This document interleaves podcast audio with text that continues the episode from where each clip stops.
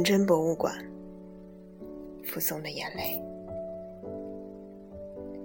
第二天中午，我拿着原来的塑料袋和包去了香舍里写精品店。铃铛响后，一开始我还是以为，依然让我感觉十分昏暗和阴凉的店里没人。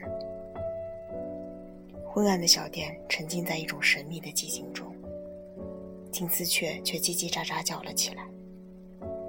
我透过一座屏风和一大盆仙客来的叶子，看到了扶松的影子。他在试衣间陪着一个正在试穿衣服的胖女人。这次，他穿着一件非常适合他，印着风信子、野花和树叶图案的衬衫。看见我，他甜美的笑了一下。你大概很忙。说着。我永远瞟了一下试衣间，这就完。他说，仿佛在和一个老顾客分享小店的秘密。金丝雀在鸟笼里上下跳着，我看见了几样从欧洲进口的小玩意儿，和摆在角落里的几本杂志，但是我无法将注意力集中到任何一样东西上。我想要忘却。想用平常心对待的令人瞩目的现实，依然在深深的影响我。看着他时，我仿佛看见了一个非常熟悉的人。这是一种我似乎熟知他的感觉，他很像我。我的头发小时候也是卷曲的，颜色也和他小时候一样是棕色的，但随着年龄的增长，也和附送的一样。变直了，仿佛我能够很容易把自己放到他的位置上，仿佛我能够深刻理解他。他身上那件印花衬衫，把他那自然的肤色，头发上染上的金色，变得更加醒目了。我痛苦的想起朋友们对他的议论，他们说他出没于花花公子之间。他可能已经和他们上床了吗？我对自己说：“把包退掉，拿上钱，走人。你马上就要和一个出色的姑娘订婚了。”我看着外面的尼香塔什广场，但没过多久，扶松那梦幻般的身影，像幽灵那样，反射在了雾蒙蒙的橱窗上。试衣服的女人什么也没买，长吁短叹的离开了小店。傅松开始叠放起裙子来，他张大了那张迷人的嘴，说道：“昨天晚上，我在人行道上看见你们了。”当他甜美的微笑时，我发现他的嘴唇上抹了一层淡粉色的口红。那时，简单国产的蜜丝林牌口红很流行，但在他的嘴唇上，却产生了一种奇特的效果。我问道：“你是什么时候看见我们的？”傍晚，您和西贝尔女士在一起，我在对面的人行道上。你们是去吃晚饭吗？是的。你们俩很般配，他说，就像那些喜欢看见年轻人幸福的快乐老人那样。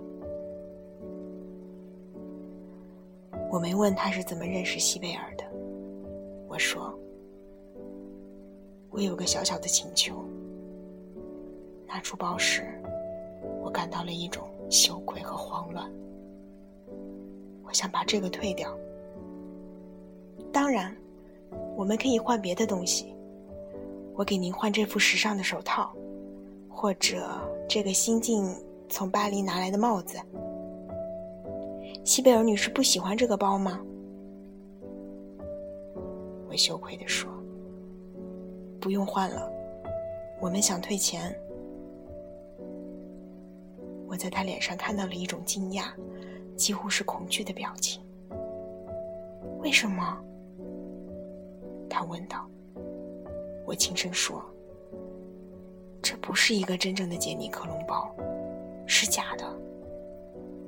什么？我无奈地说：“我也不明白这些事情。这样的事情是不可能在这里发生的。”他严肃地说道：“您想马上要回您的钱吗？”“是的。”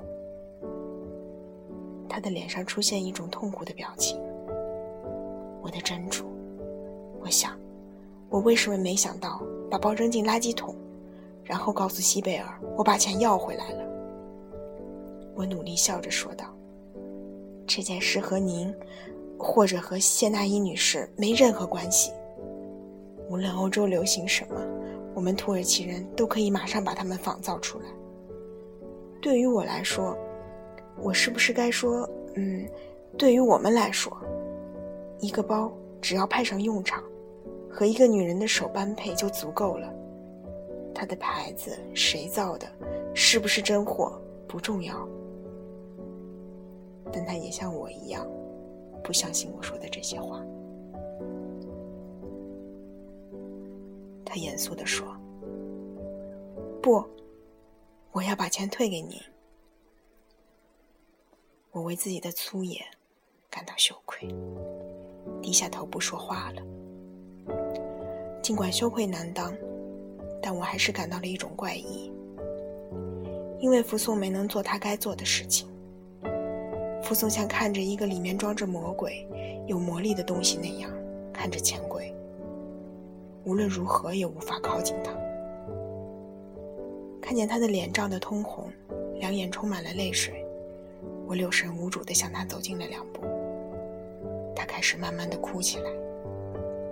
我始终都没能完全明白，怎么会那样的。我搂住了他。他则把头靠在了我的胸上，继续哭。我轻声说道：“对不起，傅松。”我摸了摸他那柔软的头发和额头，请你把它忘了，不就是一个假包吗？他像一个孩子那样叹了一口气，抽泣了一两声，然后又接着哭起来。触碰着他那细长、美丽的胳膊和身体，感觉着他的乳房，就这样，突然拥抱他，让我感觉眩晕。也许是因为要对自己隐藏每次触摸到他时内心里升腾起来的欲望，内心里立刻产生了一种很多年前就认识的，其实我们俩原本就很亲近的错觉。让他高兴起来很难。她是我可爱、忧伤和漂亮的妹妹。有那么一刻，也许是因为知道我们是远房亲戚的缘故，我觉得他那长长的胳膊和双腿、纤细的骨架和脆弱的肩膀，跟我的很相似。如果我是一个女孩，在年轻十二岁。那么我的身材也会是这样的。我抚摸着他那长长的金发说：“没什么可伤心的。”他解释道：“我没法打开钱柜把钱给您，因为谢娜伊女士中午回家时把钱柜锁上了，钥匙她也带走了，这让我很伤心。”他把头靠在我的胸前，重又哭起来。我小心怜爱地摸着他的头发。他抽泣地说道：“我来这里工作是为了认识人和消磨时间，不是为了钱。”我傻乎乎、没心没肺地说：“人也可以为了钱而工作的。”是的，他说，像个悲伤的孩子。我爸爸是个退休教师。两个星期前，我刚满十八岁。我也不想成为他们的负担。我对身体里膨胀起来的性欲感到了恐惧。我放下了摸着他头发的手，他也立刻感觉到了这一点，振作了起来。我们离开了彼此。他揉着眼睛说：“请您不要告诉任何人，我哭了。”我说：“好的，我发誓，福松，我们是密友。”看见他笑了，于是我说：“我把包留下，钱以后再来拿。”他说：“如果您愿意，就把包留在这里。”但您别过来拿钱。谢娜伊女士会坚持说这不是假货，那会让您难过的。那么我们就换点别的东西吧。她用一个高傲、敏感女孩的口吻说：“现在我是不会同意的。”我说：“没关系，一点不重要。”她态度坚决地说。但对我来说很重要。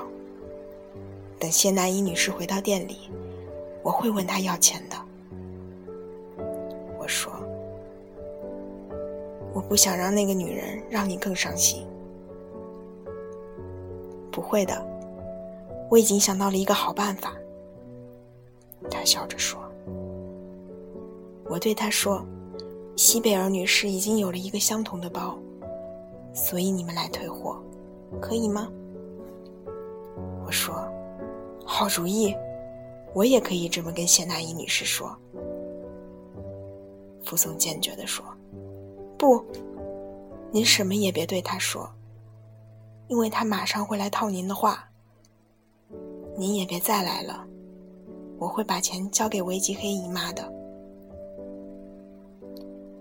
千万别让我母亲插手这件事。”她是个很好奇的人，那么我把钱送到哪里去呢？福松皱着眉头说：“我说，泰什维奇耶大街一百三十一号，是麦哈曼特公寓楼，那里有我母亲的一套房子。去美国之前，我把自己关在房间里看书听音乐。那里是一个面对后花园特别漂亮的地方。”现在每天下午两点到四点，我也在那里看书。好吧，那我就把钱送到那里去吧。几单元？我耳语似的说：“四单元。”从我嘴里又冒出了声音越来越小的四个字：“二楼。”再见。因为我的心。立刻明白是怎么回事了。他像个疯子那样狂跳起来。离开小店之前，我聚集起全身的力气，像一切正常那样，最后看了他一眼。走到大街上，当羞愧和后悔和幸福的幻想混合到一起时，你像塔什的人行道开始在我的眼里变成了一种充满魔力的金色。正当双脚让我走在树荫、屋檐和那些为了保护橱窗支起的蓝白色粗条子的凉棚下时，我在一个橱窗里看到了一只金色的带柄水壶。出于一种本能，我走进去，买下了它。和那些随便买来的东西的命运相反，这只金色的水壶，先在母亲和父亲。而后是母亲和我的餐桌上，待了将近二十年。期间，谁也没谈起过它的来由。每当握起金色水壶的把手，我就会想起人生推我走入的，以及母亲无声的用半责备、半忧伤的眼神暗示的那些不幸的日子。看见我中午回家，母亲既高兴又惊讶。我亲了亲母亲的脸颊，告诉她水壶是突发奇想买来的。随后我接着说道：“把麦哈迈特公寓楼的房子钥匙给我，有时办公室里人太多，我没法干活，让我去看看那里是否是合合适。年轻时我关在那里学的特好，那里满是灰尘。尽管母亲那么说，但还是马上从卧室里拿来了用一根红绳子绑着的楼门和单元房的钥匙。给我钥匙前，他说：“你还记得那个屈塔西亚的花瓶吗？我在家里没找到，你去看看，是不是我把它放到那里去了？你也别太累着自己了。你们的爸爸已经看了一辈子，就是为了让你们享受，让你们幸福，和西贝尔一起出去玩玩。”享受一下春天的乐趣。把钥匙放到我手上时，他用一种神秘莫测的眼神看着我说：“小心点。”在我们儿时，母亲会用这样的一种眼神，爱是一种来自于生活，比托付钥匙更深、更不明确的危险。